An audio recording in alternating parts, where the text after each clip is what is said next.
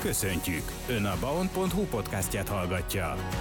Kecskemétre idén korábban érkezik a Mikulás, ugyanis kedden 17 órakor, azaz a mai napon a Góm Mikulás ereszkedik majd le a Városháza tornyából, hogy meg annyi gyermek arcára mosolyt csalhasson. Szerencsére viszont annak sem kell csüggednie, aki a mai napon lemarad, hiszen holnap is lehet vele találkozni a híres agórában. Addig is a nagyszakálló még várja a leveleket, a verseket, a kívánságlistákat, amit a főtéren található található Mikulásház előtt álló postaládába lehet bedobni, hogy a Mikulásnak is legyen ideje teljesíteni minden kívánságot. Szintén szerdán továbbá megtartják a kórusok délutánját is itt Kecskeméten.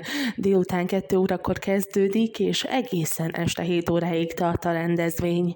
A Katona József könyvtár vár minden zenekedvelőt, hiszen többek között hallhatjuk a Református Gimnázium kamarakórusát, a Piarista általános iskola iskola énekkarát, a Kecskeméti Kodály iskola vegyes karát, és még sokkal másokat.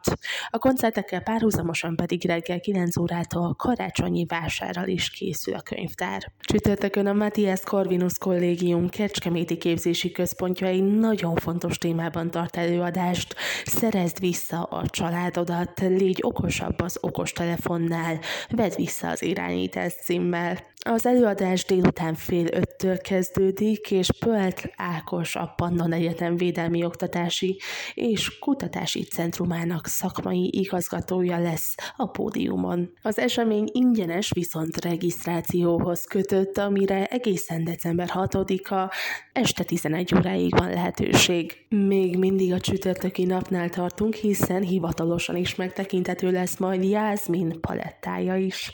Természetbeágyazott szeretett lények angyali színekben ez a kiállítás mottója, a megnyitó pedig délután 5 órakor kezdődik. Cseh Jászmin 14 éves, ez lesz az első kiállítás megnyitója.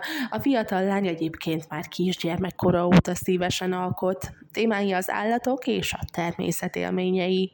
Négy éve a festészet lett az egyik kedvenc kifejezési módja. A kiállítást megnyitja majd Hájas Réka, művésztanár. A kiállítás díjtalanul megtekinthető egészen január 8-áig a Híros Agórában, hétköznapokon 9 és 18 óra között, hétvégéken, illetve az ünnepek alatt pedig az intézmény nyitvatartási idejében. Már rohamosan közelítünk a hétvége felé, viszont ha péntek, akkor Hunyadi pódium. December 8-án sem történik ez másképp, hiszen a 17 órakor kezdődő beszélgetést hagyományosan ezúttal is német Ernő újságíró vezeti majd. Vendége ezúttal V. Német Zsolt, az Energiaügyi Minisztérium vízközmű ágazatáért felelős államtitkára, illetve a magyar életmód és nemzeti értékeink védelméért felelős miniszterelnöki biztosa. A pódium beszélgetésen felcsendülnek a Mátyás Citra zenekar dallamai is. December 9-én szombaton reggel 9 órától mini piacot rendeznek a Kecskeméti Rákóczi utcában,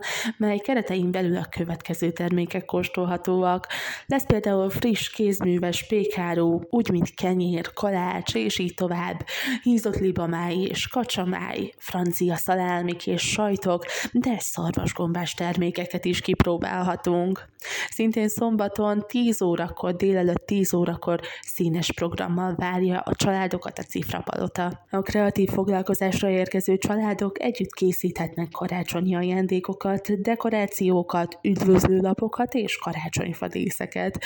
Idén pedig egy igazi különlegességgel is készülnek, ugyanis üvegmécses tartót és karácsonyi dobozképeket is készíthetnek a résztvevők. Délután három órától a kedvenc mesehőseink bőrébe is belebújhatunk, hiszen ki a kedvenc mesehős címmel tart felvonulást a híres agóra a téli csodaország keretein belül. Akár kisgyermekekkel, akár nagyobbakkal, az egész család számára érdekes, izgalmas és biztosan felejthetetlen élmény lesz. És végül szombat este 5 órakor a Szent Család plébánia a Skerzó vegyes kar és barátai hagyományos ünnepáró hangversenyére várja az érdeklődőket.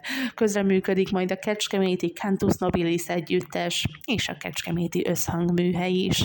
A mikrofonnál Orosz Fanni volt, ami jó szórakozást kívánok a programokhoz, és további szép hetet!